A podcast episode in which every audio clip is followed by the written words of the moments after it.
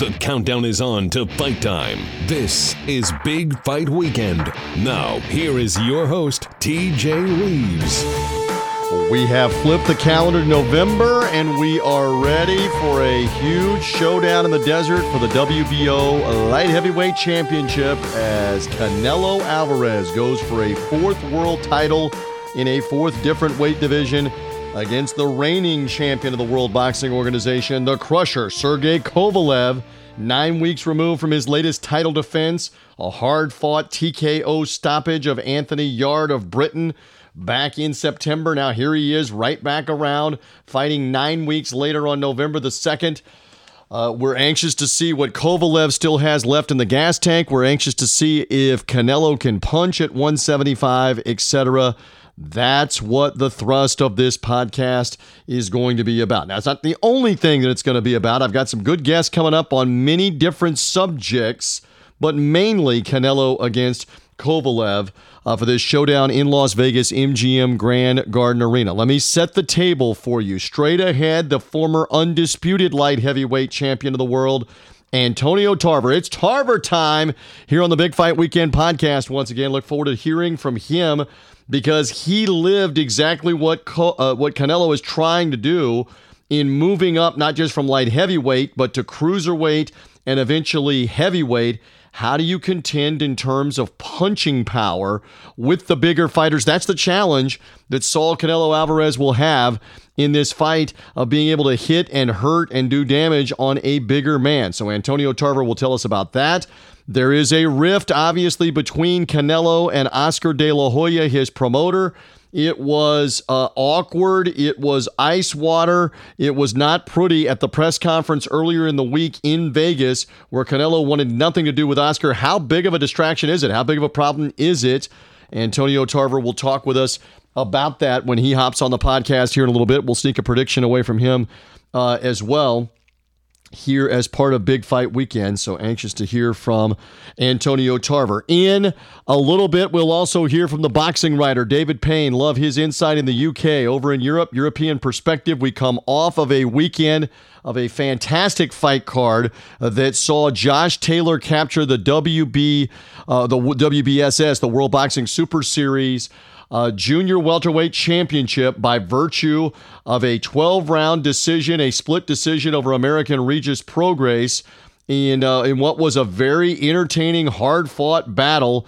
Give credit where it is due to Taylor because he won the key rounds. He won the important rounds uh, in this fight, even with his right eye damaged and swelling badly. We'll talk with David Payne about that fight. Also, British heavyweight uh, veteran contender Derek Chisora scored a TKO.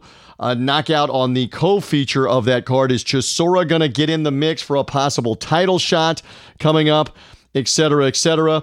And I'll get a, a, a, quick thought or two from David on Canelo versus Kovalev. We may even talk a little historical boxing too, because this is the anniversary week uh, of uh, Muhammad Ali, George Foreman, and the Rumble in the Jungle. And David and I, David Payne and I, love talking history and boxing whenever he's on the podcast. So lots to discuss with him.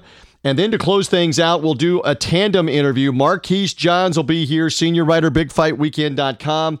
Always enjoy getting Marquise on the uh, on the show to give some inside perspective off the website on the sweet science on this Canelo Kovalev light heavyweight title fight. Also from Las Vegas, it'll be a three way conversation. TC Martin, my initials namesake, TC Martin uh, from Vegas, the TC Martin Show. He was there at the Canelo Kovalev press conference, the final press conference on Wednesday, can tell you exactly what that room was like uh, where Canelo wanted nothing to do with uh, De La Hoya in terms of recognizing him, smiling at him, shaking his hand. No, nothing, even though this is his promoter. Uh, and how much of a distraction is it? TC will have insight on that. How big of a deal is this fight right now in Vegas compared to other uh, shows that we've seen with the likes of Manny Pacquiao, Tyson Fury recently, and others. TC Martin will have a lot of insight from Las Vegas with us. Marquise will also have insight not just on this Canelo Kovalev fight card, but some other fight cards that are coming Saturday as well. Jam packed podcast. We're anxious to talk to all of our guests and get the breakdown, the analysis, the predictions.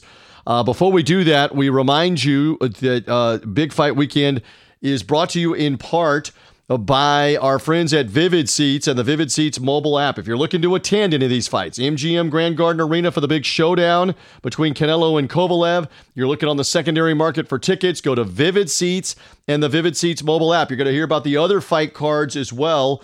Uh, the one that is upcoming uh, from ESPN and Top Rank at the Dignity Health Sports Complex, Carson, California, right outside of LA. You're looking for tickets on that fight card. Uh, also, the FS1 fight card that's in Maryland. Wherever the fights are happening, use Vivid Seats and the Vivid Seats mobile app. Their their service is outstanding, 100% protection for your purchase to get those great seats. And use our promo code Big Fight 10 that promo code will get you 10% off of your initial order with Vivid Seats up to $50. So again, if you're a first-time user, Vivid Seats and the Vivid Seats mobile app, the promo code is Big Fight 10 for you to get 10% off your order. Utilize Vivid Seats for the great selection of all those tickets. This is even for college football and the NFL this weekend. If you're going to any of those games, that promo code will work the same way. If you're hearing the boxing podcast, use it right now. Big Fight 10 for 10% off if you're a first time user, up to $50 with Vivid Seats and the Vivid Seats mobile app. All right, the plug out of the way, the preview out of the way. Let's get to interviews, insight, and analysis on the Big Fight Weekend podcast. Let's go. I am going to get set straight right now. I know it because the champ is in the room with me figuratively here and ready to talk. Canelo Kovalev coming up Saturday night in Las Vegas. If anybody knows about winning big time title fights in Sin City, it would be this guy, the former light heavyweight champion of the world. Love the magic man. Love Tarver time. Antonio Tarver, good to have you back on the Big Fight Weekend podcast. How you feeling? Hey, TJ, always a pleasure, man. Thanks for having me. Thank you. Uh, okay, so the the big burning question is Canelo Alvarez is moving up to light heavyweight. You are perfect to talk about this because you moved up in weight a couple of times in your career. Fundamentally, what is he up against putting the extra 15 or so pounds on and getting in there and fighting a legitimate 175 pound or bigger man like Kovalev? What's he up against, Antonio? Well, you know, everyone has been, you know, calling Bernard Hopkins and getting his take on it because, you know, uh, back in the day, 06, Bernard moved up from middleweight, two weight classes, and defeated me for the undisputed light heavyweight championship. But the difference in that fight, they're trying to say that, you know, it's similar. Uh, you, they have similarities here with Canelo moving up and fighting Kovalev. Yes, Canelo is moving up from even you know the middleweight division. Same thing, but the difference is, I think Kovalev is going to be in much better shape than I was because you know I took a little time off from the game. I shot that Rocky Balboa movie. Everyone knew that I ballooned up, up to the head, and they caught me in two months. I was back in the ring defending my titles. I didn't have a chance like Kovalev had, who just came off a very impressive win, win against the uh, the uh, UK uh, guy Yarde, who was mm-hmm. the number one contender for the light heavyweight championships.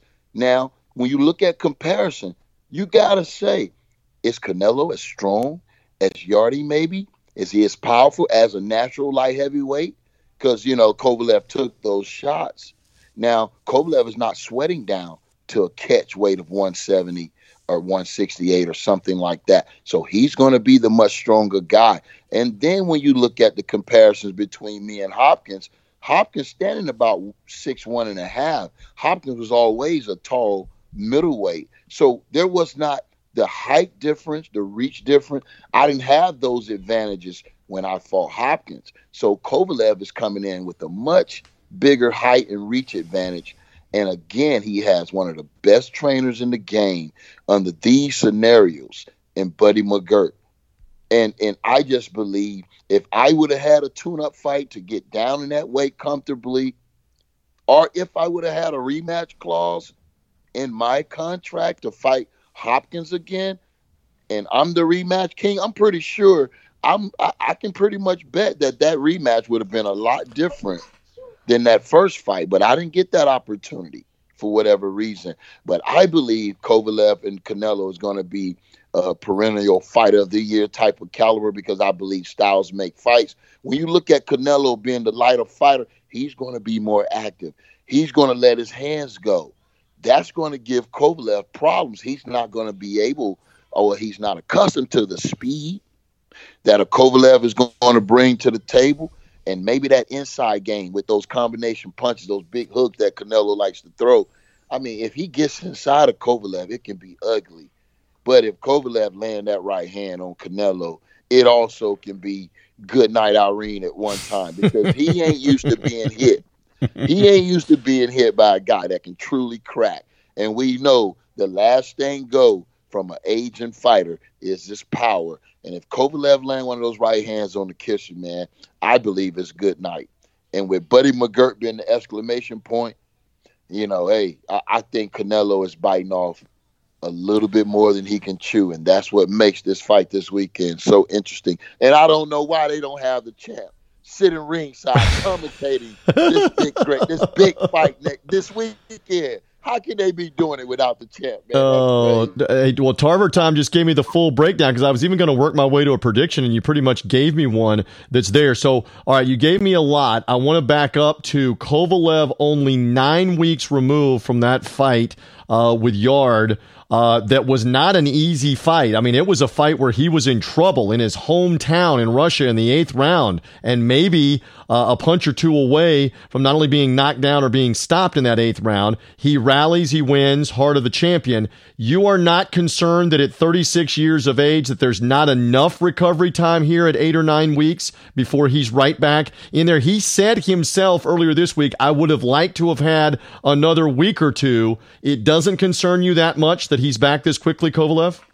Well, I mean, if that's going to be a negative thing, then they really you you can say that's great matchmaking, and that's giving Canelo an advantage. I don't know if he's rested, if his body is rested. He's he didn't have time to get out of shape. Right. And I think that could be in his favor. You know what I mean? Because, because you know, like me, I, I took some time away from boxing. Then I just had a big fight in two months, so I had to crash everything down. I didn't have a chance. But he never got a chance to get out of shape. And if his body is rested, and all he had to do is really just stay sharp. He didn't really have to, you know, he just had to fine tune. He really didn't have to really do that rugged training that you have to do three, four weeks prior to having those taper down weeks, relaxing weeks where you're just eating and resting. You're doing floor work. You're doing the more mental preparation. So, you know, if Kovalev, which I know Buddy McGirt approached this right, he didn't have to really overtrain. He didn't have to overtrain. He's well rested. He could be a better Kovalev prepared for this fight than he was nine, ten weeks ago. So, you know, um, knowing Buddy McGirt, the expert he is, I believe they're going to be more than ready. And uh, like I said, uh, if it works against him, I think Kovalev and them did great matchmaking. If it don't, then it's going to be a, he's going to be a problem this weekend. Love it. Former undisputed light heavyweight champ. Love me some Antonio Tarver. One of my Tampa brothers from another mother. We have not been on a golf course recently. We need to be, but the champ's also hitting the heavy bag and still sparring and still doing his stuff and still working with his son uh, as well, Antonio Jr. So, um, all right, I filled you in a little bit before we began the interview officially that Canelo and Oscar are not exactly seeing eye to eye. Oscar De La Hoya is his promoter. And Canelo is unhappy from earlier this summer being stripped of one of the titles out of his undisputed uh, belt collection at the middleweight uh, division. And and so this was an awkward press conference Wednesday with Canelo right, but Tarver right beside Oscar, mm. not looking at him, not acknowledging him, didn't shake his hand, didn't smile. It was wow. it was ice earlier uh, in the week at the press conference. So the question would be to you: Is that a potential distraction here uh, for Canelo? The media is playing it up. You know how we are. We're playing it up. Is this a distraction? Uh, well, you, you know, what about it? What do you believe? Is this a problem that could get in the ring and get in Canelo's head Saturday night? Hey, TJ, like I told you, I think so. I mean, because you know it's a distraction. You, people are asking questions. You can't stop the media from being inquisitive about what's going on. Somebody's going to try to get the inside scoop, and it just takes away from Canelo, you know, focusing in on one of the biggest fights of his career.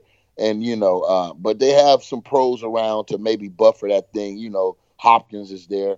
They're going to try to, you know, make sure Canelo right. stay focused. But I mean, hey, how can you not? De La Hoya is a major presence, a major presence. And if there's uh, uh, you know uh, enough tension in the room that you can cut it with a knife.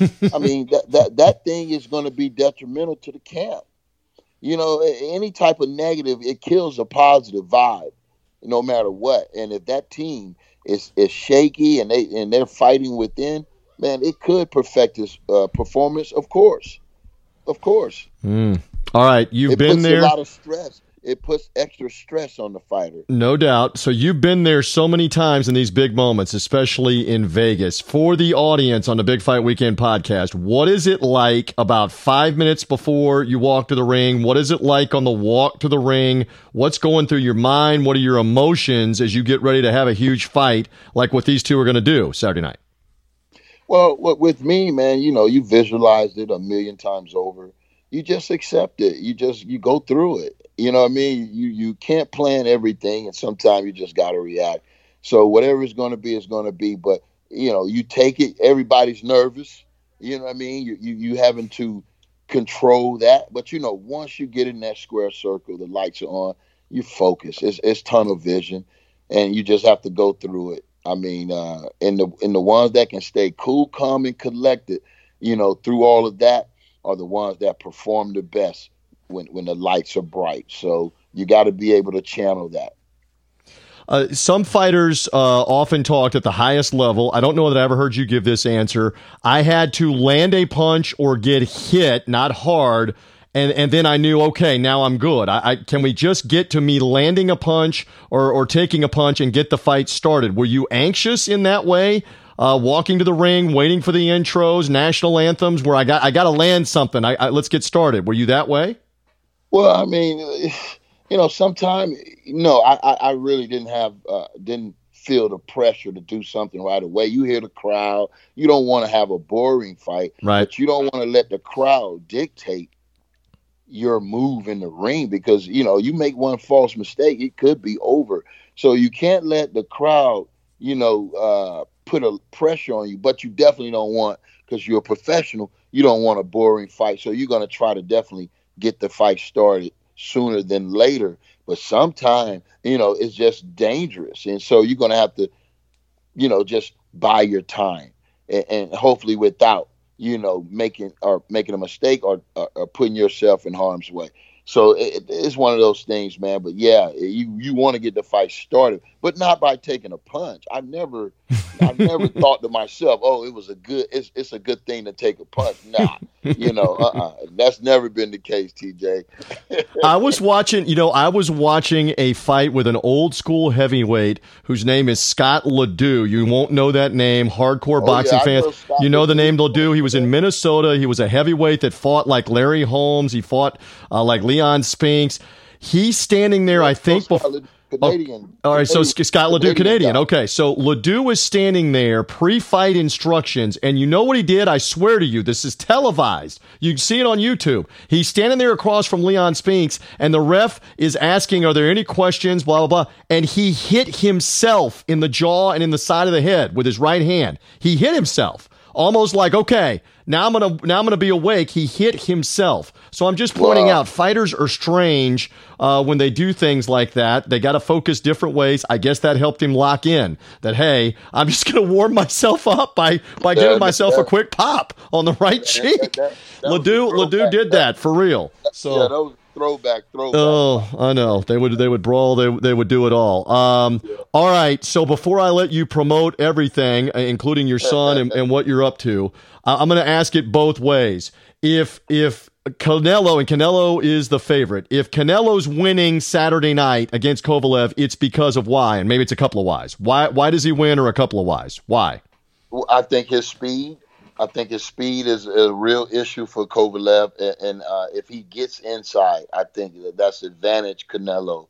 Um, he's going to have to definitely get inside because I can't see him uh, setting, uh, you know, uh, setting his traps outside of Kovalev, who stands about six one and a half, six two. I, I can't see that. And with that reach, Canelo, and who's been really looking really good with his defense lately, man. Surprisingly, you know, um, Canelo has really turned into a, you know a complete fighter. So I, I think he's uh, really coming to his own. And if he can get inside Kovalev and, and, and have success, it's going to be a long night for Kovalev. And I see Canelo stopping him. I don't see Kovalev taking that punch. Interesting. All right. So, but if Kovalev wins, it's because he keeps uh, Canelo at a distance and lands the big right hand you were talking about and shakes Most him. Most definitely, he keeps him on, He keeps him at bay with the distance and a nice jab, and he's, uh, you know, he lands that right hand. I mean, that can that can shed the lights out at any time. You see him, you've seen him d- do that with his last fight as well as fights in the past, where it, it's only taken one punch. He truly has one punch knockout power. Mm-mm-mm. All right, promote away. They can go to officialantoniotarver.com. Tell me more, social media and otherwise. And I know you got your son up and coming uh, as well. Promote away, Antonio Tarver, on how and where we find the Magic Man. Well, you know, all social media platforms at Antonio Tarver. There's a lot going on, TJ. We're just going to put these things together. And by the time they see me, then everything will be out there. And uh, just working hard, building and uh, I think in, 2000, in 2020, Junior's going to take off. He's ready. I love that, and we've seen him on some fights here in the last couple of years. So look out for that. Love this man. Love the fact that he comes on with me. Uh, I, I, have not been on the golf course with him recently. I don't know if I have to give him strokes. He probably needs to give me strokes because I remember he can hit it close. He can hit it a long way. Love that about Antonio Tarver. Tarver time, thank you. I hope we get a good one with Canelo and Kovalev Saturday night. Thank you for hopping on the Big Fight Weekend podcast with me, brother. Hey, no problem at all, man. I look forward to doing it again real soon. Plenty, plenty on the plate. In fact, uh, he's cleaned his plate. He's had his chips and butty. He is ready to go here on the Big Fight Weekend podcast. I always love uh, the boxing writer's insight, but especially when he's satisfied, when he's fulfilled, he's had a good meal, um, and he's ready to mix it up with me and recap what happened last weekend at the O2 Arena in London. And look ahead as well to Canelo Kovalev, which will be coming on Saturday in Las Vegas. David Payne Hello there. Good to have you back here as part of the Big Fight Weekend podcast, sir. It's great to be back on the uh, on the podcast with you, TJ. Great to be in buoyant mood after a fabulous weekend, and uh, yeah, looking forward to talking about that and the fights coming up too. Let's do it. Uh, okay, let's go with the main event. Uh, Regis Prograis, Josh Taylor. So many times we hype fights, we talk about fights, and they don't come anywhere close to the hype, the build up, the conversation. This one was close, if not right on the money, for one of the top lighter weight fights of the year that everybody had been talking about for weeks and months. And in the end, Josh Taylor gets the decision, uh, winning the World Boxing Super Series, winning the junior welterweight uh, unification fight, getting two belts now in the 140 pound division. The Scotsman victorious over the American Prograis. Uh, you have written about this on your site, boxingwriter.co.uk. What are your feelings a few days after, David? Uh, well, as I commented at the time, um, the adrenaline after the, watching that fight uh, took some subsiding. Um, it was an incredible fight. Um, yeah, I enjoyed writing about it. I enjoyed watching it. I've enjoyed interacting with fans all over the world on uh, Twitter about that fight. It really did live up to the expectations that we had for it and, and more. Um, tremendous fight, tremendous performance from both fighters. Both um, will have gained new fans uh, on the back of that performance. Both will have learned a great deal about themselves. Uh, yeah, just tremendous action and definitely a fight of the year contender and one that will go down in the folklore of boxing, I think long beyond the uh, long after the careers of uh, Taylor and Prograis come to a close. Uh, just a fabulous, fabulous spectacle for boxing fans. We assume that most that are hearing us either saw it or saw the highlights. There are perhaps some that did not. Uh, the pay per view was on during the middle of a college football Saturday afternoon for a lot of American sports fans, so they, they would have missed out if they were not paying attention. I, I was uh, I, impressed. I, I, impressed, I think, is the right word. With how both were willing to stand in and trade and and give and take, uh, take risk of taking big punches uh, with it all on the line. That was that was refreshing to see. This was this was a fight uh, that there was. It was not long on uh, boxing and movement and the jab. It was more close quarters. I'm willing to take one if I can land one or two. Right. Um, well, a couple of things there. I think the word you used about it being refreshing is certainly true. Uh, after a, a long year of hits and misses along the way and all sorts of stories that we don't like to talk about. It was refreshing to see two unbeaten guys in the prime of their career putting pretty much all the baubles on the line and, and going for it, absolutely. Um, and often when, when, we look back on fights of the year, we look back to things like uh, Ward Gatti, etc. We kind of have a notion in our mind that it's an absolute slugfest, up and down, dramas, knockdowns, comebacks, etc. Um, this was something different. Um, the, te- the technical uh, ability on show, the precision, the quality, the minute adjustments that both made to try and seek an advantage, the gaps they found with their punches, it was absolutely fabulous. And you you are absolutely right in respect of um, they were very willing to stand in range and have a fight. Um, but I don't think it would fall into that um, kind of slugfest pigeonhole uh, because it, it was a much higher caliber fight than that tag suggests. Um, both were exceptional in the in what they did. They made precious few mistakes considering the close quarter action in play. It really was terrific to watch. And if any of the American fans haven't caught up with it, and we do live in an age when we're uh, inundated with things to do and things to watch. It's worth a rewatch, even if you know the result. I would uh, give it the benefit of half an hour whip through the between between rounds and, and take it in because it was fabulous and it's a fight we'll talk about for a long time. I thought it was also interesting. They, they both were uh, were bruised and bloodied, but the the right eye of Josh Taylor uh, gnarly is a word that I will use. Started to get worse in the 11th and the 12th round. And, and, look, we, we've known for more than 30 years now they don't go 13, 14, 15 rounds anymore.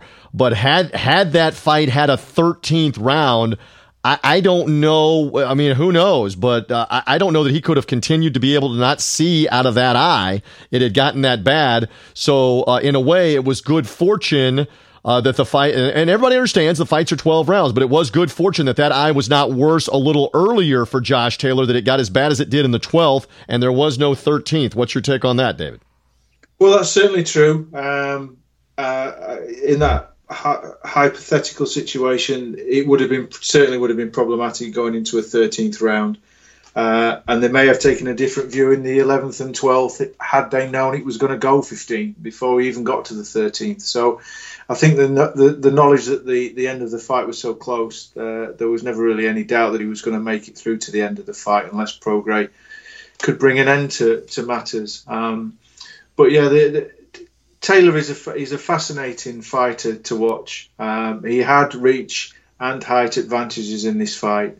Um, but he struggled to deploy them because Prograis's movement was so good. He, he, struggled to find to find him at range. So he made an adjustment and he and he stepped in closer and sacrificed that height and reach, uh, and used his strength and perhaps superior size, to, which was probably the telling advantage over the 12 rounds. I think he was he was always the one just throwing the last punch, just with a slight heavier uh, uh, work to the body and head, just uh, and that just made the difference. I had it very close on the scorecards, and I wouldn't have um, complained at a draw or even a Prograis win by a round. I had Taylor by two, but a lot of the rounds were very, very close. Often Prograis starting the round stronger and Taylor finishing the round stronger, particularly through the middle round. So fascinating fight, and I will look forward to seeing Prograis fight again much that I will hope also that Taylor can get that uh, Ramirez unification fight and uh, become unified champion at the 140 division. Uh, so you re- kind of read my mind. We've done this enough now, talking to each other, where you kind of know where I'm going and I know where you're going. Do you believe that we will, in some time frame, let's say of the next 18 months or so, potentially see a rematch in this fight. This was so good. I'd love to see it again. Can we see it again maybe late 2020, early 2021 for these guys? Speculate, please. I think it's possible. Um, Taylor has said that his his number one priority is to get the Ramirez um, fight. He's the owner of, I think, the WBC and uh, one of the other belts. Um, the mix of the belts escapes me for a second. Was he's got he's got the WBO and the WBC. Taylor has the IBF and the WBA. Right. Um, so that's that's a, a potentially fantastic fight too, and that's his number one priority. And he has said over the last 24 hours that if he's successful in getting that fight and successful in that fight, then he may look for the big names at welterweight. So it's possible that if there is to be a rematch, it may need to be a division further up. But of course, plans and reality are often distant cousins in the boxing game. So who knows what we might see next from from both fighters? I, well, I certainly would uh, tune in if there was a rematch in, in five months or two years. Uh, well put. And by the way, he's been trading barbs uh, late last night with Gervonta Davis uh, who's been fighting at 126 or 130 and would have to weigh, uh, uh, move way up uh, in weight to be able to make that happen. But just, just throw that out there as well that they were on social media going back and forth about fighting each other for whatever that's worth. So that was somewhat entertaining if you were following online earlier in the week. The voice of David Payne with me, Big Fight Weekend podcast. I love the insight. Uh, we we love David's work on his own website, boxingwriter.co.uk. From time to time, he allows us uh, to put that work on our site as well bigfightweekend.com. We will be talking Canelo Kovalev in a couple of uh, moments in the preview mode. Stay with us on that. But I, I still want to go back to this Saturday night show. Derek Chisora. Uh, the British heavyweight, uh, victorious on Saturday, fill in opponent uh, on three weeks' notice, and David Price. Uh, okay, it's a win for Chisora. Yes, mission accomplished. I, I, thought in watching these four rounds sloppy at times. Chisora eventually gets him out of there uh, with a fairly solid punch. I, I, was a little curious that uh, his corner was jumping in the in the ring, Price's corner to go ahead and stop the fight. Those are my takes on it. I, would love to have your your feedback on Chisora's win, and does it set him up uh, for a future important fight here soon in 2020? What do you think? Um, I enjoyed the fight. It, it, it, I suppose it largely it unfolded how the majority of us would have expected it to, in respect of if Price couldn't find him early, then he probably wouldn't be able to discourage him. And the longer it went on, one could assume that Chisora's better natural fighting engine would would prevail. Um, both have had checkered pasts in terms of performances. Um, Chisora is disappointed when set up to progress in the past, when younger than he is now, and Price is disappointed when um, again well set for for world title opportunities. So it may prove to be the end for David Price. It's another victory with some merit, considering it was a short um, notice opponent for Chisora, and he is now well placed on the back of two or three consecutive wins to perhaps find himself. Um, in line for a, for an unexpected shot, perhaps a, a, a, fractured title picture that we might see in in the in the new year or maybe as a comeback opponent, as we mentioned, I think a week or two ago, for someone who may lose again, uh, mentioning no names, Anthony Joshua. Um, that would, to my mind, just playing matchmaker, uh, um, hypothetical matchmaker, would make a lot of sense for a Joshua that lost to Ruiz again, should Joshua wish to continue. And that played out that way. So he's in the mix, he's in and around that top 10, top 12 sort of guy. So who knows, with three or four of the champions or the, the elite names, if you like, looking for opponents because they don't fight each other often enough, as we've said before, then Chisora could find himself in there. And uh, on the right night, with the right camp and the right preparation, uh, nothing is impossible for Big Derek. He could land one of those big overhand rights and uh, and cause a shock too. Um, so we, we will see. It was a fun fight while it lasted. It may prove to be the end for David. Um, that's his seventh knockout defeat, although he finished on his feet this time and it's hard to see where he would go that would interest him now. I think he um, has probably played all of his cards now, uh, and I wish him well if he chooses to retire because he's always tried his best. He's sometimes not been good enough. He may leave with some frustrations, but he'll leave with his health and uh, a few quid in the bank, and that's what's most important. Agreed on that. Chisora again, 36 years old. 32 and 9 now is the record. He he and his manager David Haye calling out uh, Usyk, Alexander Usyk as a possible opponent. I, I don't know that that happens uh, anytime in the near future. Usyk may be in line for a WBO uh, title fight, particularly uh, if there's a situation where that belt becomes vacant after Ruiz and Joshua. Let's see. Let's see how the heavyweight that's drama, a, the politics fun, play out. Go ahead. Yeah, that's a fun, that's a fun fight though, TJ. I mean, Usyk's got to go somewhere, and he can't. He surely can't leap from Witherspoon to a title shot. Um, I know there may be there may be cause it might be an interim title, etc. So it may be a lesser opponent, but to my mind, someone like Derek Chisora um, wouldn't be easy. Um, technically, it might be easy, but he does have a significant natural size advantages and potentially power advantages too. So that would be a fun fight. That would be an interesting contest. It might be one of those where Usyk does it relatively easy, but it could quite easily become a bit of a war. That, and um, I'd certainly be intrigued to see that as a stopgap before, or as a next stepping stone for Usyk into this heavyweight division. Would be interesting uh, on that. All right, so let's stick with kind of the British uh, theme and the news. I, I wrote about this when the news broke Monday that 55 year old former uh, junior middleweight and middleweight uh, world champion Nigel Benn was looking to come out of retirement in November after 23 years away. And you heard me right at 55 years of age, a guy that I remember fighting back in the 80s when I was a teenager watching Nigel Benn was going to come back and fight. He has now suffered a shoulder injury. Uh, the fight for late November is off. Uh, and I got the sense uh, you said this just before we began the interview officially that you wanted to talk about this. You're kind of relieved because I, I, believe you were concerned. We even talked off the air when we saw each other in England a couple of weeks ago, uh, briefly about this fight, that there was real health concern here for what could happen to Nigel Benn at 55 years of age. But I won't, I won't bottle you up here. I want you to give me your thoughts now that the fight is not happening, David, for Nigel Benn.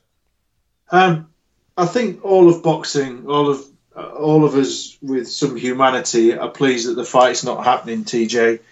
A 55 year old man, 23 years retired from professional action.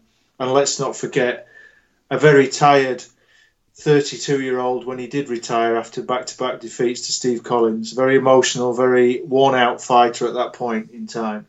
Um, so we're, we're, we're, pleased that the the risk that he was taking is not going to play out, and we're not all going to have to hide behind the sofa while he would have taken on a very capable, old, but at 40 still very capable Sakio Bika. Um, so on the whole, the overwhelming feeling is, of course, is some sense of relief. But reading his comments today, um, it, th- there is just a tinge of sadness that a man of 55 who achieved all that he has still feels there is something incomplete about his professional career. And I did feel a tinge of sadness reading that having got this far, that he wasn't able to go through to the final step. That uh, I would never wanted it to happen, but I, I could understand, or I, could, I, I, had some sense of emotion for the words that he said about having to retire. Well, not return, not, not come back, because he has stated that that is it. There will not be three, four months' time when the injury's healed, he'll be trying to do this again. He has suggested that that is it. The baton is handed over.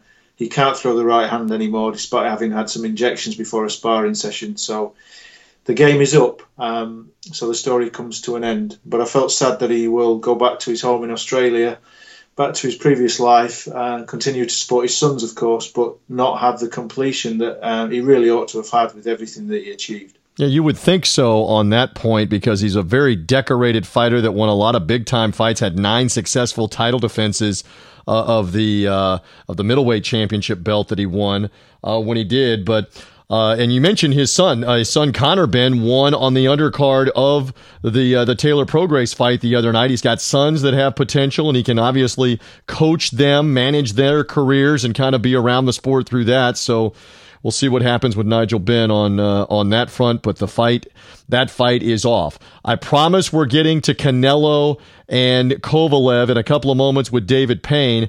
But I got I got to go back. We're talking heavyweights. I got to go back in the chronology, uh, the all time history anniversary midweek of the Rumble in the Jungle. Uh, we wrote about it on BigFightWeekend.com. October 30th, 1974. Muhammad Ali, George Foreman, Zaire, Africa. Uh, love the historical pieces. It's the great moment for Ali uh, regaining the heavyweight uh, championship with the knockout of the seemingly invincible Foreman. Uh, so, David Payne, I, I, say to you, we love the history. We love Ali, and this was obviously a humongous moment in the in the Ali career and the lore of Ali. Absolutely, yes. Um, it's the the indefinable Muhammad Ali. Um, I mean, how how do we put him into words? But that that performance in the Rumble in the Jungle is one that echoes down the years and will echo long beyond us too. I'm sure. Um, a remarkable performance against, as you say, someone who um, dominated outstanding fighters like Joe Frazier and Ken Norton and so on. Um, just ph- phenomenal um, f- uh, fighter Foreman was, of course. But yeah, reduced to rubble by Ali. Um, we were obviously too young to have experienced it on TV at the time, but it's one we've all seen numerous times, and um, yeah, it's just it's it's remarkable to think that after all this time we're still talking about it. For, did you say forty-five years ago? Forty-five, yes, sir, nineteen seventy-four. Yeah. So, yeah, almost as old as me. Um, so, yeah, uh, it's, remar- it's it's a remarkable thing. I've said remarkable too many times, but um, it's, it's difficult to put well when word. you when you go back when you go back in history foreman seems so invincible. He destroyed joe frazier. He had destroyed ken norton prior to this fight. It, it looked as though Ali, an aging Ali, w- was going to to meet a, a, a, real untimely, savage beating that night. Yet Ali knew what he was doing, even if even if Angelo Dundee, the famed trainer, the late famed trainer in the corner, did not know, and the late Ali as well now, but the late Angelo Dundee had no had no idea what the strategy actually was with the rope a dope, where Ali was laying back on the loose ropes uh, and, and allowing himself to lay on Foreman and wear him down repeatedly this was his strategy was let me let me lay on him with my body weight, let me hold him, let me wear him down, let me sap him of his strength, and eventually I will catch him. I will catch him with a flurry and with a big punch when he's worn down and when he's tired. The rope a dope became part of boxing terminology. It's it's become part of sports. It's even become a metaphor uh, in other facets of of life now in American culture, anyway. Uh, of when everybody thinks you're defeated or when you're hurt along the ropes, you're actually in complete control and you've got a plan. You're rope a dope. You're rope a dope at somebody. Ali knew what he was doing. David Payne. Yeah, he knew what he was doing, and at that time he still had the athleticism to um, to make good on that strategy. Obviously, it's one he, he tried again in, later in his career, and he didn't have the athleticism, the the, the youthfulness that he did at 32 um, back in '74. Um, so yeah, it was uh, everything came together. Um, whether you define that, whether that's his zenith or whether it was one of the Joe Frazier fights, the fact that he's got those two peaks is astonishing, isn't it, in in and of itself? Um, but yeah, it's uh, it's it was a truly momentous evening. Obviously, made all the richer by the exotic location and yep. all the storylines that came with that, and uh, gave it, it lent it its title, of course, the Rumble in the Jungle, and that um, just adds to the to the memory, the folklore uh, that it's written in now. So um, yeah, it's good to remember. It's good to remember these great fights, and who knows in the future they may be looking back at one or two that we're talking about perhaps this weekend and, and in the in the next 12 months well, and, and one of the interesting aspects, you mentioned Joshua and Ruiz are going to be fighting in Saudi Arabia. And of course, uh, Joshua has fought in the UK, came to fight in the United States, and was defeated. Uh, Ali fought all over the world, globally. He became a global, literal world heavyweight champion because he was willing to fight in England. He was willing to fight in, in, uh, um, anywhere. He was he was willing to uh, to fight in Europe. Belgium, Ireland, he, he fought Germany. in Belgium, right? He, he fought uh, in uh, in Mexico. Uh, he, fought, he fought in South America, uh, and in this case, he fought in North Africa. Uh, and everywhere he went, he was adored and loved. He truly, he truly was a global. He was really, really probably the first global world star in sports, uh, with television being a big part of that. Mm-hmm. Um, cool. And and I don't think that can be overstated. On uh, on some of these guys can consider themselves world champions. Ali was definitely, by the very definition, a literal world champion when he held that belt and he fought those different places. I didn't remember too in the story. I love I love going back and watching the Ali movie with Will Smith playing him. Uh, that's that's more kind of a Hollywood documentary of Ali, and it culminates with the Rumble in the Jungle with Will Smith playing him. That Foreman actually suffered a cut in training in Africa. Africa, and the fight mm-hmm. was actually postponed. David, for another six weeks. They stayed in Africa for an additional six weeks. And the concern was that Foreman was going to give up the date and the fight and go back to the United States. And Ali went to him privately and talked to him about how important this fight was for social reasons, financial reasons, how great it was going to be, and that he needed to stay there. Ali talked him literally into staying in Africa and having the fight. It, it only adds to the lore of the Rumble in the Jungle, doesn't it? Yeah, of course, of course. And can you imagine being a reporter on um, on the payroll over there and having to ring the wife and saying you've got to stay out here for another month because the fight's been put back.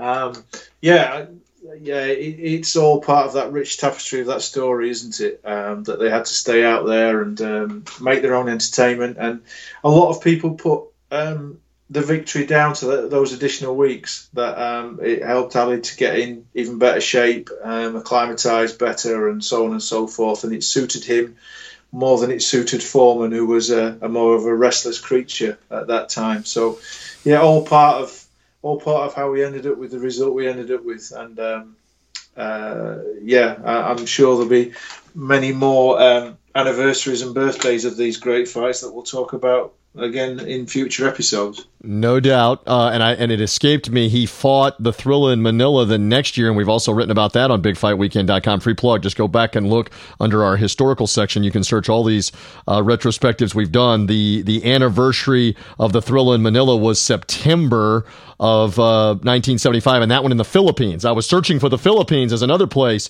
where Ali went and fought among all of them. Again, a global a global world champion. That's for sure. Cannot be overstated. All right. So now we bring it to the preview of this weekend Canelo Kovalev, WBO light heavyweight title fight. Um, uh, okay, I, I, I will put it to you here. Alvarez moves up to yet another higher weight division.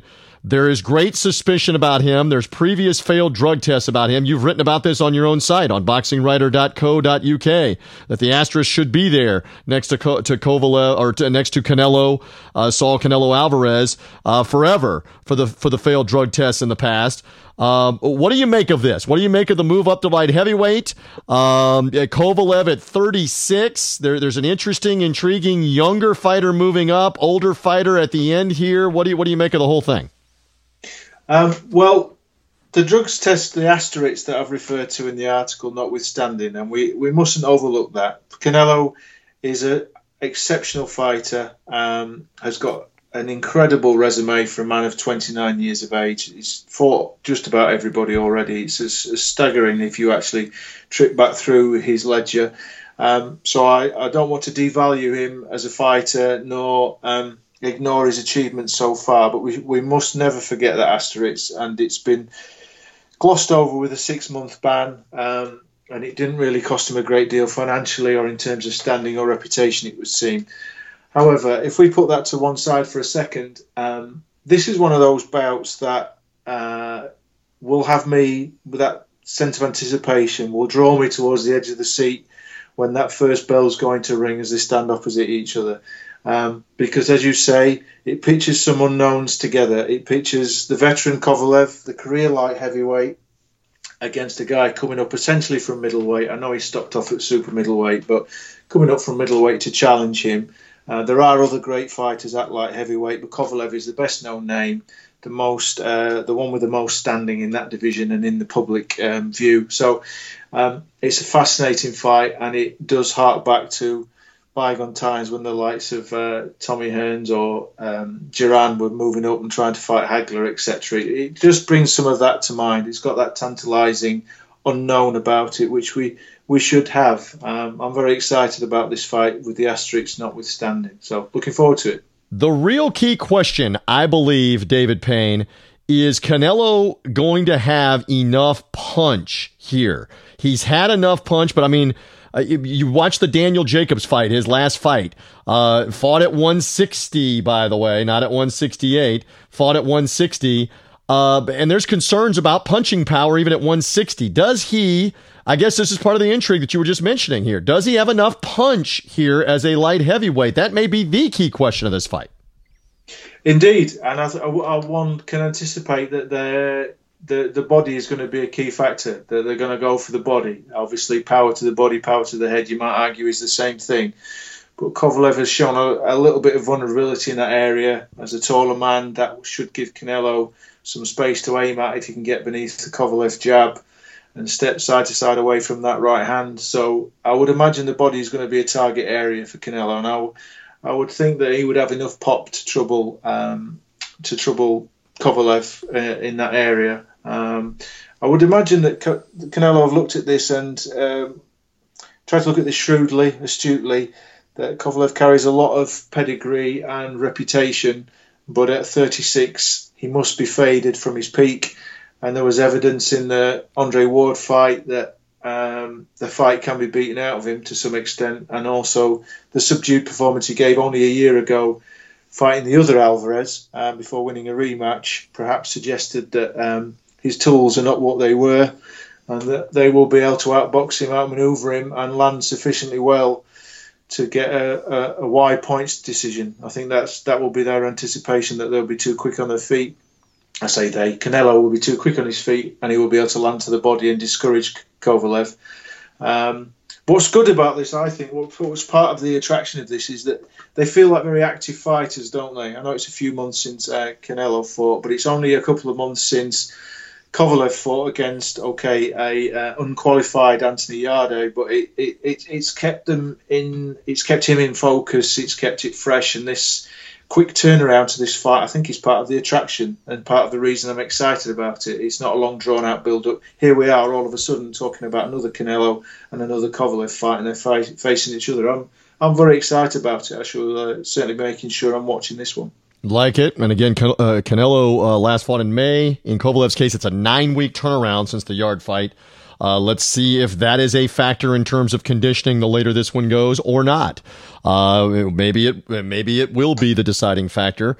Uh, does Canelo have enough punch? I'm asking that too. We'll find out. Kind of a theme here on the podcast. David Payne, always good to have you on here. Let's plug away on where they can find what you're writing, on what you're up to socially and otherwise, besides keeping me in the middle of the road on the podcast. Plug away, please, sir. Oh, well, always great to be on. Uh, thank you again. Um, get in touch with me on uh, social media via Twitter at the Boxing Writer to the website that um, TJ very kindly mentions is boxingwriter.co.uk. I also do some feature and preview stuff for gambling.com, and I've just finished a Jake LaMotta piece that, as I've mentioned before, nearly killed me. It'd be great if some people read it. uh, so seek seek that out if you will. Uh, well, tell them because you told me. Tell them why it has intrigue and why it's on gambling.com because I think you're well, going to whet their appetite more. Go. Okay, okay. I'll try my best. Um, the specific angle that the gambling.com website people were looking for, as you might uh, anticipate, was surrounding the um, well documented uh, Jake LaMotta Billy Fox fight, which LaMotta would later reveal he deliberately threw in order to land a shot at the middleweight title, a shot he wouldn't get for a further two years because of the controversy surrounding the Fox defeat. Um, but I've tried to imagine the uh, the day of the confession and try to paint a picture around that and the people involved and the mafiosa and all the all the connected um, overcoats that were involved in the boxing back in the 50s and uh, late 40s. So give it a read. I put a lot of work into it, so it would be great to have some readership for it. And you'll find that at gambling.com. And uh, if you take a peek for David Payne, I'm sure you'll be able to stumble across it. But so thanks for that opportunity, TJ, as always, and um, uh, great to be on the podcast again. It is always great to have David Payne on with me. Let's see what happens with Canelo and Kovalev. Read this man on his site. We also repurpose his stuff from time to time on BigFightWeekend.com. David, thank you. I do appreciate it, sir. We uh, we always love the chats. Let's hope we get a good one in Las Vegas. Thank you. My pleasure. Still to come on the Big Fight Weekend podcast. We're anxious to hear from senior writer from the website from bigfightweekend.com, Marquise Johns. Also, I'll talk simultaneously with TC Martin out in Las Vegas. TC Martin show out in Vegas. Uh, love his insight. He's on five days a week out there. Huge fight guy. Has great insight on this Canelo Kovalev show. We'll talk to both of those guys coming up in a little bit. Reminder again uh, here to utilize Vivid Seats and the Vivid Seats mobile app wherever you're hearing the podcast, not just for boxing, but also college football, the NFL, the NBA that started up. We've got a promo code for boxing, but it's good for any sport right now. Big Fight 10. Take 10% off your order on the secondary market with Vivid Seats and the Vivid Seats mobile app. Big Fight 10 takes 10% off up to $50. Get great seats to this Kovalev uh, Canelo fight, any of the boxing that's going on in Carson, California, in Oxon Hill, Maryland, with the FS1 show, all these all these fights that are going on on Saturday. Get your tickets at Vivid Seats college football, the NFL, all of it with Vivid Seats and the Vivid Seats mobile app and our promo code Big Fight 10. We're back on Big Fight Weekend. Now, here's your host, TJ Reeves. We do roll along. It is a Big Fight Weekend podcast. Reminder again to subscribe to this podcast wherever you found it, however you found it. It comes automatically to you when there's a new edition via iTunes, Spotify, Stitcher. Hit the subscribe button. It comes right to your handheld device, your iPad, etc. You can hear the show whenever we put a new one out. I'm going to call in senior writer, bigfightweekend.com, the purveyor, the overseer, the man that makes sure that we have lots of compelling content. And oh, do we have something to write and talk about this weekend with Canelo and Kovalev. Marquise Johns, how you feeling? Good to have you back on the podcast, sir. Pretty good, TJ. This is what we're all waiting for. We've seen the commercial over and over again with your music. Canelo's in action this weekend. Yes, finally, fight season ongoing. And to help give us insight, OL on location, as I like to say, TC Martin, who does a fantastic job with the TC Martin Show out in Vegas, uh, weekday afternoons. We've had him on this podcast before. Love his insight on anything with the fistic arts, with uh, with boxing, and he's been right there for the press conferences, the build up for this fight here as we uh, welcome him back in. TC, good to have you. I know you're hanging out at the time that we're talking to you at a sports book. Uh, it, has been some kind of week here with the fighters arriving, and we're almost to Saturday night, right? Good to have you. Yeah, great to be here, TJ Marquise. Uh, yeah, fight week in Vegas always an exhilarating time, and anytime Canelo is in Vegas, it's even uh, more so. So, uh, looking forward to Saturday night. All right, so to follow up on that point, you've been around. We've had you on earlier. We talked about Manny Pacquiao with you and that title fight with Keith Thurman. You you've been around uh, for recent other title fights, whether it be with Canelo or other name fighters. Deontay Wilder has fought there uh, as well. Uh, Tyson Fury recently this summer. We had you on for that compare this right now. I know we're still a little ways away from Saturday night, but compare it to when Canelo Alvarez is involved and what it's like. Set the scene for us. You know, Canelo and Manny are probably the the two biggest uh, draws here in Vegas because they both have their, you know, their you know national fans. You know, obviously Pacquiao with the Philippines and and Canelo, uh, you know, with the Mexican population. But you know, just both of those guys are just universal as well too. I will be honest with you. Uh, the the hype and the build up for this fight is actually dragging a little bit, and a lot of that is because it's Sergey Kovalev. You got a very interesting, intriguing, and historic fight here with Canelo Alvarez. I'm sure you guys you know know the angle there. You know, winning you know uh, could be you know four division you know titleists come Saturday night. And that's the reason why he took this fight to set history here. But Sergey Kovalev, who has fought you know, here numerous times, the two Andre Ward fights going back a year, year and a half ago. And Sergey just is not a fan favorite, especially here in Las Vegas.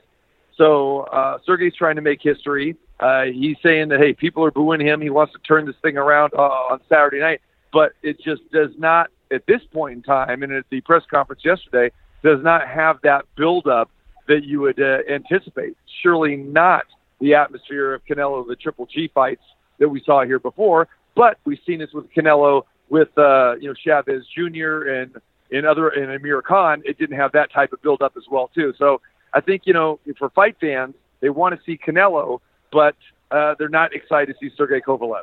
Interesting. All right. So again, you would think that a lot of the Mexican uh, fans, and particularly the Mexican Americans Mexican fans that love to descend on Las Vegas, will be there and will hype it up more as we turn to Friday night. Friday turns into Saturday morning, Saturday afternoon.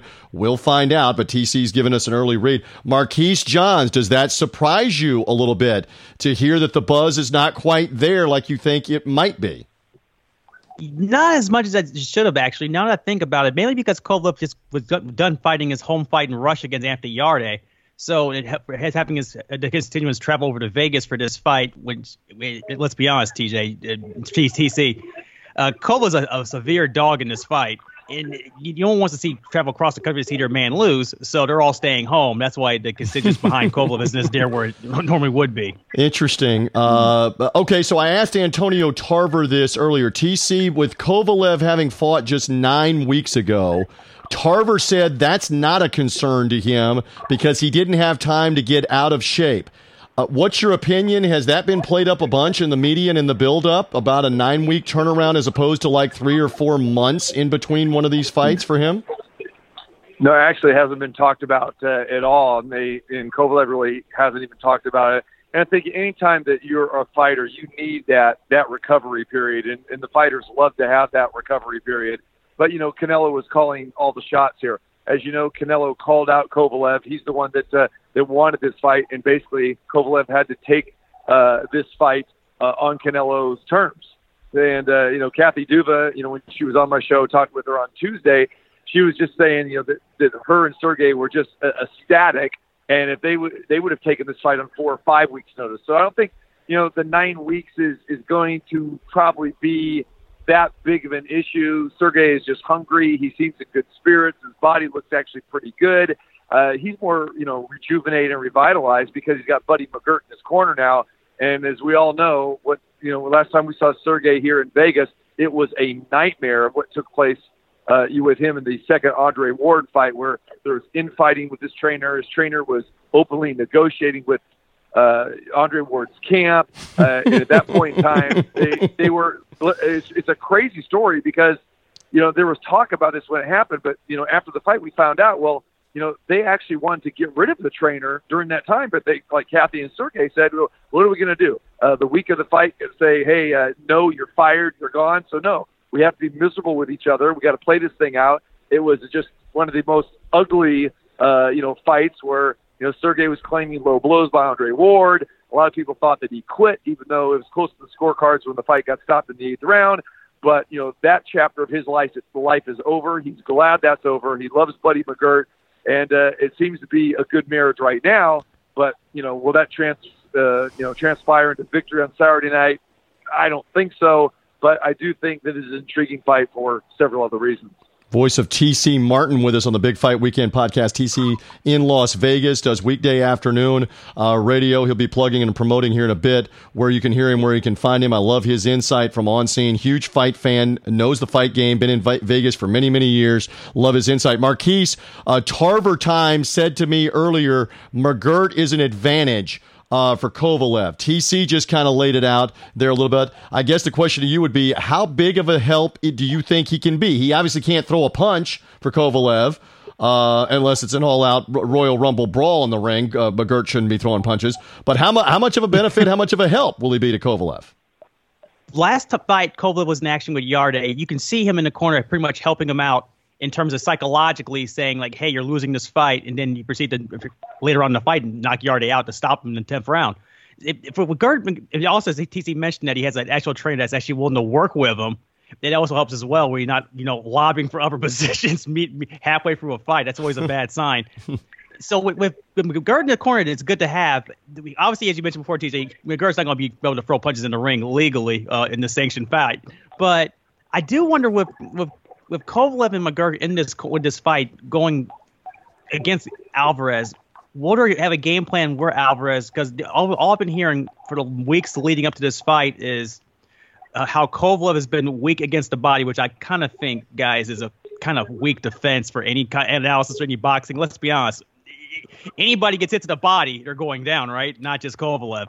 So I'm looking forward to seeing how you're going to mask that for him in terms of pretty much Alvarez being a counter puncher and pretty much just punching around him. We'll see if he's able to actually box whip uh, in this fight against Alvarez on Saturday. Well, and Alvarez, Alvarez is known as a good body puncher as well, so that may be something he can take advantage of.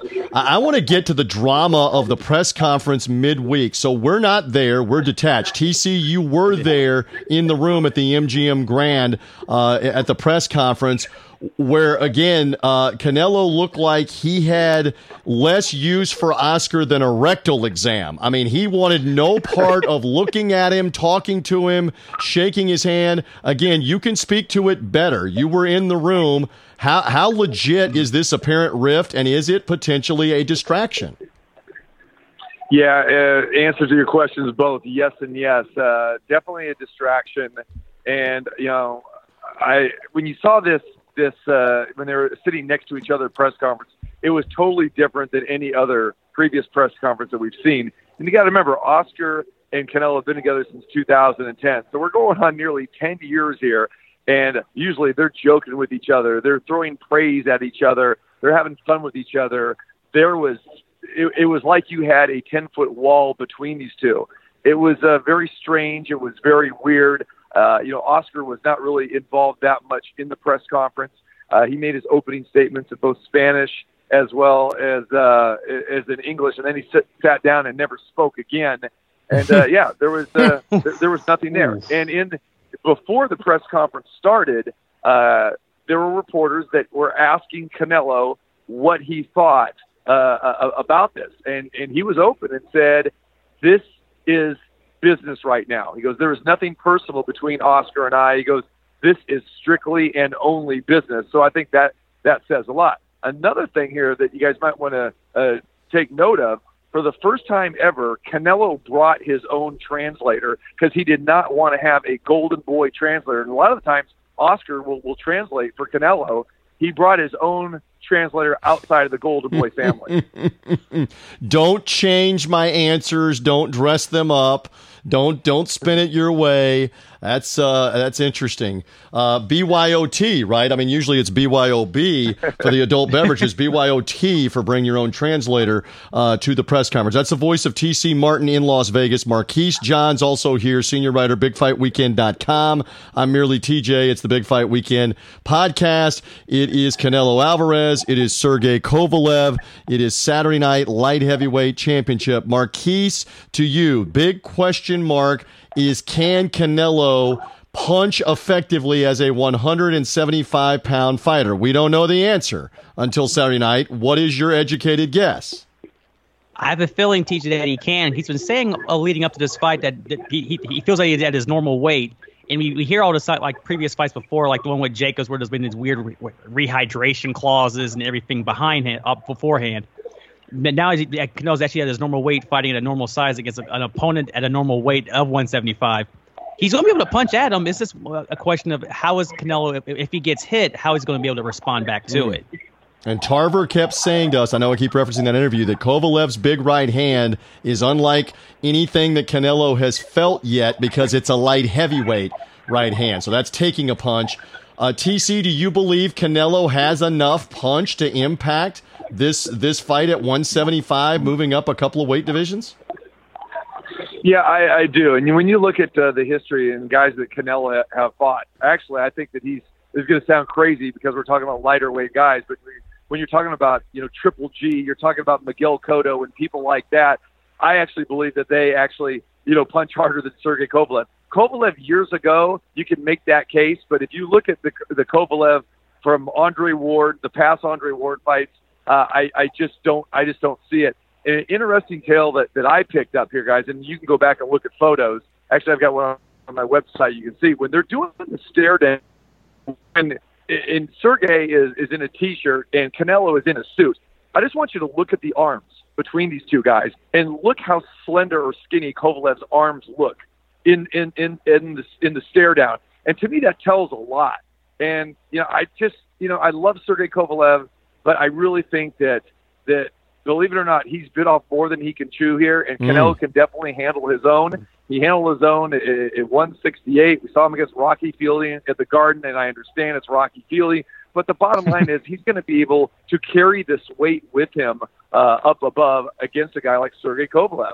And uh, I, I, I don't see Canelo having that much of a problem. But again, that's why this is an intriguing fight. And if you look at from a betting standpoint, this is what the sports books believe, and even bettors believe. That's why Canelo Alvarez is a minus 500 favorite because he's probably going to be able to carry the weight. Hmm. interesting. What and you're there in a sports book right now. What's the under over on rounds? I'm always curious about those in these intriguing fights. Is it something like eight, nine? Is it higher than that on yeah, the under over to bet it? it, it it's actually ten. Yeah. Wow. It's, between ten and ten and a half on on where you, where you get. it. I think a lot of people remember how Kovalev got worn down in the Andre Ward's fights. Uh, even that first one, you got to remember he tired, and he probably could have won that fight if he didn't tire. And the second Ward fight, he basically quit, and he was wearing down again. I mean, he's he's not in the best condition now. What we're hearing from his camp is that he's in better shape now because he's with Buddy McGirt. But you guys bring up a good point about the nine week thing too.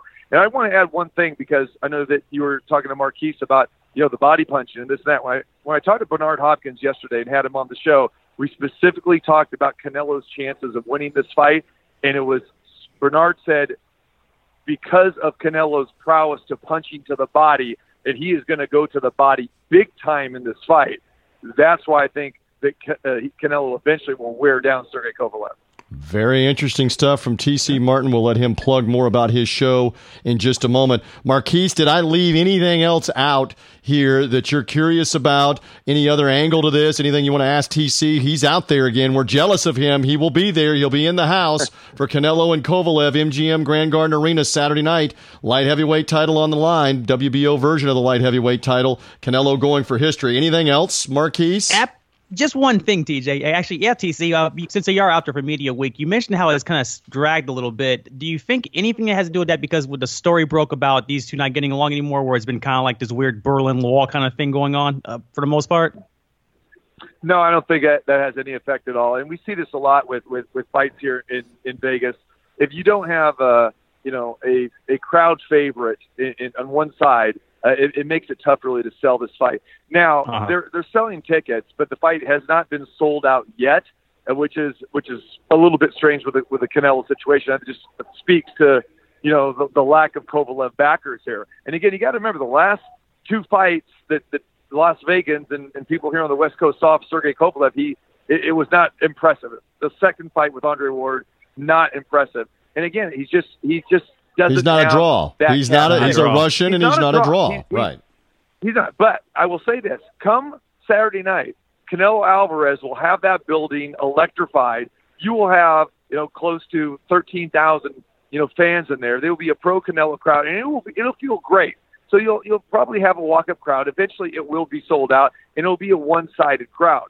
But uh, you know, so the the buzz is is not quite there. But I think when Saturday comes, uh, when it's it's kind of like the the only show in town for that night.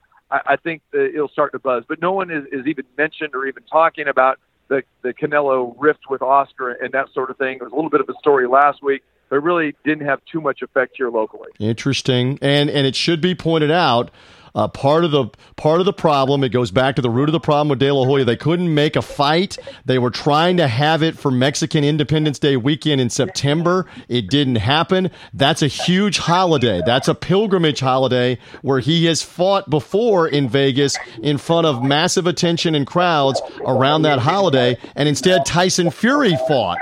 Uh, around that time back now, uh, eight weeks ago or so in September around that holiday. So that's a, that's another point worth pointing out here. But still, I agree with TC. I think when it comes to Saturday evening, the building will be mostly full and electric, and they'll be behind Canelo to try to get the win. We'll see if uh, Kovalev can uh, can pull it off. TC Martin, tell the audience on the Big Fight Weekend podcast where they can hear you more. Tell us more about your social media, etc. Plug away. All right, TC Martin show uh, on the West Coast here in Las Vegas, uh, two o'clock. Uh, you can tune in uh, tcmartinshow.com, streamed uh, live. So wherever you're at, doesn't matter. Uh, tcmartinshow.com. Follow me on Twitter at tcmartin21, and of course, always with TJ Reeves. I love that. Uh, I, I, love uh, anytime that you're able to come on. Uh, TC, we thank you for hanging with us here on the Big Fight Weekend podcast. I appreciate it, sir. No problem, guys. Uh, great talking with you and Marquise. Uh, enjoy the fight. I'll be enjoying it, and uh, love talking boxing or whatever else with you guys. Love that guy being willing to come on with us, Marquise, from being right there. Interesting, as he said, not quite the buzz as of yet. The rift is clearly there. Will it be a distraction? Will it be a headache for uh, Canelo with De La Hoya? We'll wait and see uh, if that is the case and if that is the situation for Saturday night. So uh, love that. You know, the one thing that I want to put back out there here, I don't think this can be overemphasized, is Canelo has not been hit by a big enough man. I mean, Rocky Fielding at 168, that guy was looking for a soft place to land from the time he stepped through the ropes at the Garden. Yeah, it wasn't, so yeah, once that check cashed, no, he, he was, no. He checked out. So Kovalev hitting him, that there is big intrigue on can he take that punch or not. And that's what I'm curious to see because it's a it's a legit huge bigger guy and until we see that happen we don't know what happens. It may buckle his legs, it may wobble him and then and then game on, fight on. Let's see. Let's see how that uh, that part works. All right, what else, sir? Before we get out of here on the Big Fight Weekend podcast, I know there's there's also other boxing this weekend on the undercard of this uh, Canelo Kovalev card at the MGM Grand in Las Vegas, and there are other fights you're paying attention to. What else? What else you got for me? Absolutely, Teasy. Give me a moment. I'm going to run down the line for you. On this Kovalev uh, Alvarez undercard, the big fight uh, as well. Ryan Garcia, a prospect on their pros- is, is in the co-main event, facing Romero Duno. He's finally back in action after his previous uh, opponent, as you know, TJ, was arrested by U.S. Marshals at the Target in Los Angeles. So he'll be in the that was well uh, what about Avery six Sparrow. about six weeks ago, eight weeks ago, that Avery Sparrow, his opponent from Philadelphia, got arrested by the feds. Whole fiasco, and he had problems, Garcia, with Oscar De La Hoya because they were trying to get him to fight uh, Duno that night, and Garcia said, "I'm not ready to fight Duno. I haven't trained, I haven't prepped for his style and for him, and that's a tougher, different guy." He stuck to his guns, and now we get this fight uh, on Saturday. You're you're anxious for this one for Garcia, the young up and coming Californian. At this point, yes. And it's funny to me, uh, when I was out uh, hanging out in Philadelphia uh, two weeks ago for the Beterbiev uh, fight, ran into uh, Chris Mannix, who, of course, is going to be covering the fight for DAZN. And he mentioned the same thing that I want to agree with as well is that this is a big step up fight for him, regardless of the opponent and when he faces him in terms of Duno as opposed to Sparrow. Sparrow would have been a better, a better opponent as well. Duno's the one they really was pro- probably planning for all along, conspiracy theorist wise, is that Sparrow obviously got arrested. That's the big fight on this card. The main undercard as well. It's going to be on the stream as well. Blair the Flair Cobbs, young prospect, entertaining guy. He's on this. He's on this card that's worth checking out as well. Outside of this, TJ, this isn't another reason why, was why this card probably isn't the biggest draw in the world is that it's not the strongest card on paper as well. Another fight's also going on, uh, TJ. A Saturday afternoon, big women's fight. Christine Ludo is taking on Katie Taylor out in, uh, in the UK. That's only on the, the, the zone Saturday afternoon. That's the biggest fight on that card. You The other thing to watch for that card as well is Martin Bakole is uh, in action facing uh, the old sparring partner who faced uh, Joey uh, and Rodney Hernandez, uh, Ah. heavyweight prospect. Well, and back to He's- Katie Taylor, she's a big deal, uh, obviously in in England, uh, in in Europe, and there's some talk she might eventually mix it up at some at, some uh, later stage with uh, a couple of other big names. So that that's headlining on DAZN. So they've got some fights there in the UK. But I mean, we we got fights all over the place because Fox Sports One has got fight card. What do I see? ESPN and Top Rank are trying to squeeze in uh, Yes. something as well on ESPN for Saturday in and around Kovalev and Canelo eventually fighting late Saturday night there on DAZN.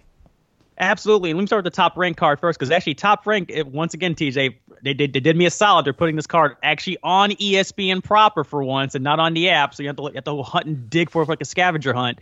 Uh, championship fight, by the way. Uh, Miguel Berchelt facing, uh, putting his belt on line, the WBC uh, uh, featherweight championship at 130 against Jason Sosa from Philadelphia.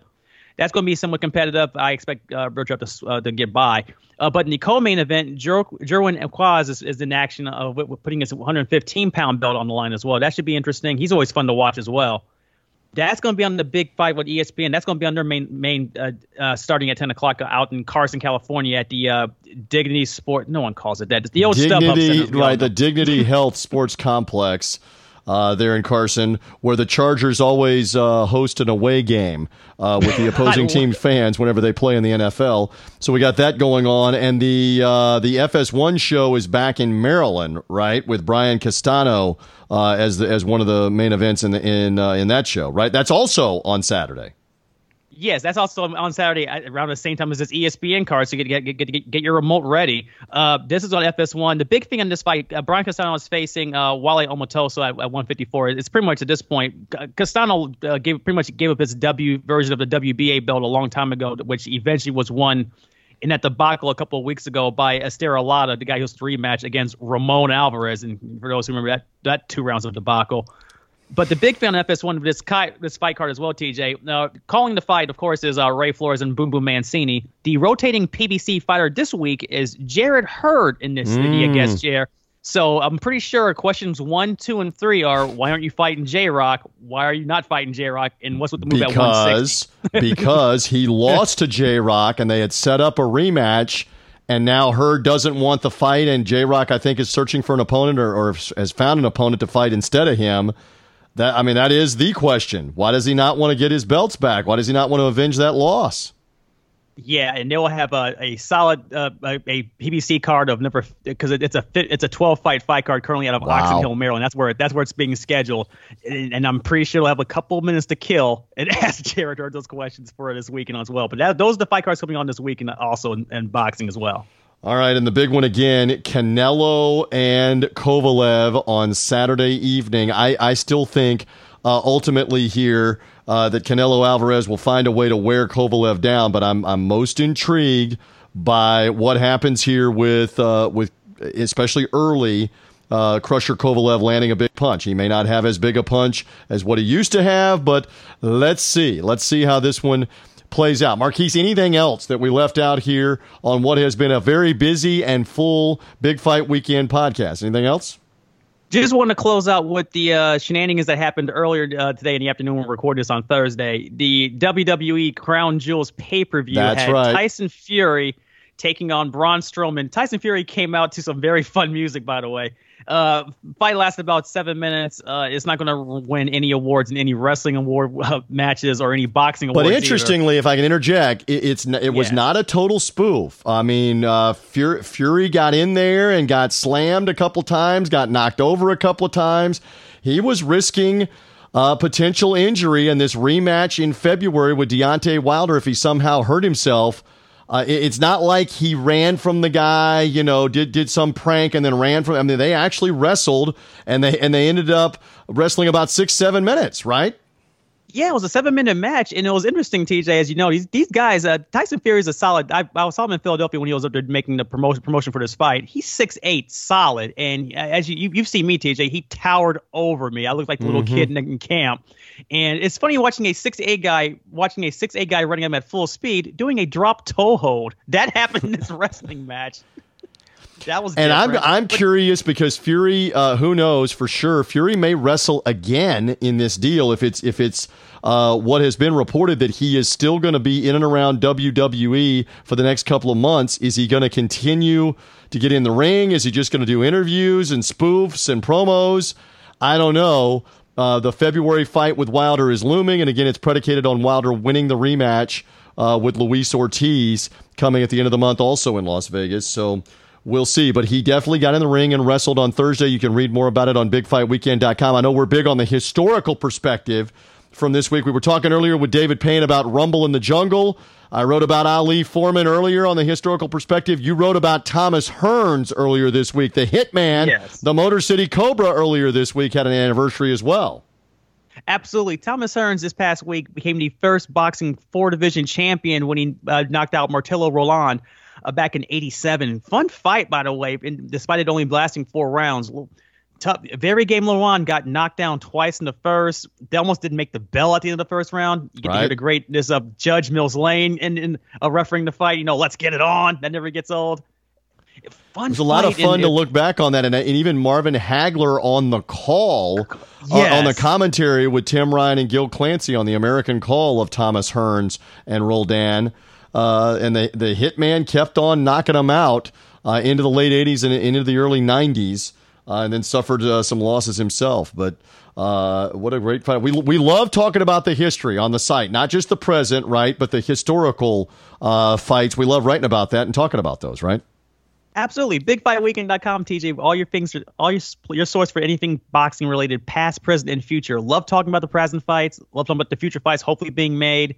They just mentioned also earlier this week, as you know, the rematch between uh, Charlo and Harrison two finally out in Ontario, California. I, I don't know why they chose the L.A. adjacent location for that fight as opposed to the original plan, which we all thought was going to be back in you know uh, Barclays at Brooklyn for, on the 14th. That that was the that was the original plan was like to be supposedly the the speculation that you know teacher was the co-main event the uh, J Rock J Hurd card back in Barclays being the co-main event to that right. fight, which would have been a which would have been a big fight card for free Fox TV. Now they're fighting in later December the 21st uh, out in Ontario, and I'm sure that's going to be an FS1 card because that's that's college football bowl season. So right, we'll see we'll see how that turns out on on television. But no, the, the fact that they got the rematch set up is, is still good to know. But you can read about that on BigFightWeekend.com as well. We're also looking forward to it this weekend, TJ. Depending on how this fight card turns out with Berchelt, uh, in Sosa, if he wins, he has all plans, as you may have guessed. He he's been saying all week and beforehand that he wants to fight uh, Vasily Lomachenko. I mean, at this point, who doesn't? But the one person to keep in mind on is an action the following week out in Fresno at the uh, home of the Double A baseball team. Uh, Jamel Herring, who owns the WBO belt, after he faces uh, mandatory against Lamont Roach, if he advances two to one, Herring is going to want Berchelt. He wanted Berchelt when he was in when I saw him live and in person back in May when he took the belt from Masayuki Ito, who was in attendance. So I'm, I'm pretty sure that he's not going to come off that stance later on. Yeah. So uh, again, uh, Miguel Berchelt's fight with Sosa being in uh, in Carson, California. And again, we got to keep up with all of these because they're all going around at around the same time. The DAZN show from Manchester is earlier in the day, but the FS1 card, the ESPN card, they're going on at the same time as the pay per view undercard is going on DAZN uh, for Canelo and Kovalev. So lots and lots of boxing. And the man that I'm talking to right now you need to follow him on the great Twitter handle at Weak Sauce Radio because he tweets all things boxing constantly on the weekends. You got to have extra screens, brother. You got to have several extra screens here to be keeping up with all this come Saturday night. Oh, looking forward to it, TJ. I got the uh, Clockwork Orange set up all ready to go for this weekend's boxing event. It's going to be a fun time. and it, it's interesting also with all these fights going at the same time. I, I always love when boxing promotions do is and they, and they notice ahead of time where they have like one fight that's going to be the big fight and then every single other fight card comes right after it, and then we're stuck like two weeks from now with almost nothing. But it's what they do. It's boxing, and I'm looking forward to it. Should be a lot of fun. Marquise, thank you. I appreciate you hopping on to help close out the show here. Great stuff as always. We encourage everybody to follow you at Weak Sauce Radio on Twitter. Also, bigfightweekend.com. Again, he's the lead writer for all that. Thank you, sir. Let's see what happens with Canelo and Kovalev on Saturday night looking forward to seeing what happens with Canelo and see if he can, he makes history on Saturday. No doubt. My thanks also in order. We talked uh, with Antonio Tarver, Tarver time, all the way back at the beginning of the podcast, a former undisputed light heavyweight champion, about this Canelo Kovalev fight. Got some great wisdom in the UK from David Payne, once again, the boxing writer. Follow him at the boxing writer on social media. Uh, he was weighing in on that Josh Taylor Regis Prograis uh, World Junior Welterweight uh, WB Super Series, World Boxing Super Series finale last week. He was talking about that. He was looking ahead to Kovalev and Canelo, and also TC Martin in Las Vegas. Thank him for popping on as well to give us some insight right there on location. Again, subscribe to this podcast. However, you found the show, through a live listen link, social media. Subscribe on iTunes, Spotify, Google Podcasts. Just search Big Fight Weekend. Subscribe. Whenever we do a preview, whenever we do a recap, the podcast comes automatically to you. Heck, Marquise and I may be jumping on here if this is a spectacular fight. We may do a recap podcast. We may get in that mode of not only previews, but recaps here with these coming fights. Again, Wilder Ortiz at the end of the month. Uh, Ruiz Joshua heavyweight title rematch comes right after that, a couple of weeks later. We will have all kinds of podcasts coming on Big Fight Weekend. Subscribe, subscribe, subscribe. And if you have subscribed, rate and review the podcast because it will help the podcast get noticed by more people on those services when you do. That'll do it. I'm TJ Reeves. Let's see what happens with Canelo Alvarez, Sergey Kovalev, WBO light heavyweight title fight scheduled for 12 in the desert Saturday night. You can read more about it on bigfightweekend.com in advance and the recaps as well. And thank you for being with us on the Big Fight Weekend podcast. Bye.